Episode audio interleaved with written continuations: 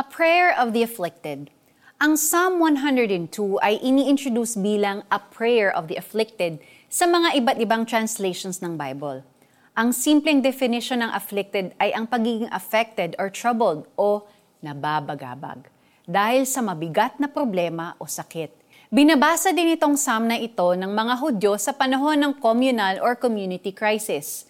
Dahil dito, it's good to reflect on Psalm 102 today sa panahon ngayon dahil sa problema sa pandemya, ekonomiya at iba pang nangyayari sa mga buhay-buhay natin, feeling ko lahat tayo naranasan ng maging afflicted. Minsan, lalo na kapag naririnig natin ng mga balita, parang nasa gitna tayo ng never-ending community crisis.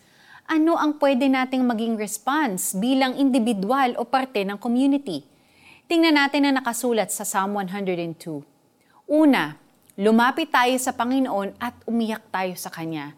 Sabihin natin ang nararamdaman natin. Tulad ng psalmist, may time ba sa iyong buhay na naisip mo? Katulad ko'y damong natuyo sa parang, pati sa pagkai, di ako ganahan. Kung ako'y tumaghoy ay ubod ng lakas, yaring katawan ko'y buto na at balat. Be honest with the Lord. Tell Him your situation sa iyong personal na buhay family at community. Pwede rin natin i-share ang ating nararamdaman sa close friends o pamilya natin, lalo na kung sila rin ay may pinagdadaanan, so that we can approach the Lord together with them. Pangalawa, tandaan natin na ang Panginoon natin ay walang hanggan. Hindi na tayo iiwan. Ang concerns natin ay mawawala at lilipas din balang araw. Pero ang Panginoon at ang kanyang pag-ibig ay mananatili hanggang sa dulo ng mundo. Isang araw makakasama natin siya at mamumuhay tayong panatag ang loob. Let's pray. Lord, nababagabag po ako. Ang dami kong worries at iniisip. Please hear my prayers and do not hide your face from me. I find my strength in your promises and presence. In Jesus' name, Amen. May application tayo.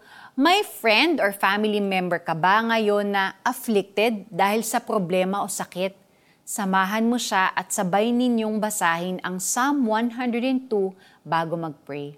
Katulad ko'y damong natuyo sa parang, pati sa pagkai di ako ganahan. Kung ako'y tumaghoy ay ubod ng lakas. Yaring katawan ko'y buto na at balat. Tulad ko'y mailap na ibon sa ilang, para akong kwago sa dakong mapanglaw ang aking katulad sa hindi pagtulog, ibon sa bubungang palaging malungkot. Psalm 102 verses 4 to 7. Ako po si Sonja Kalit. God bless you. Have a great day. Bye!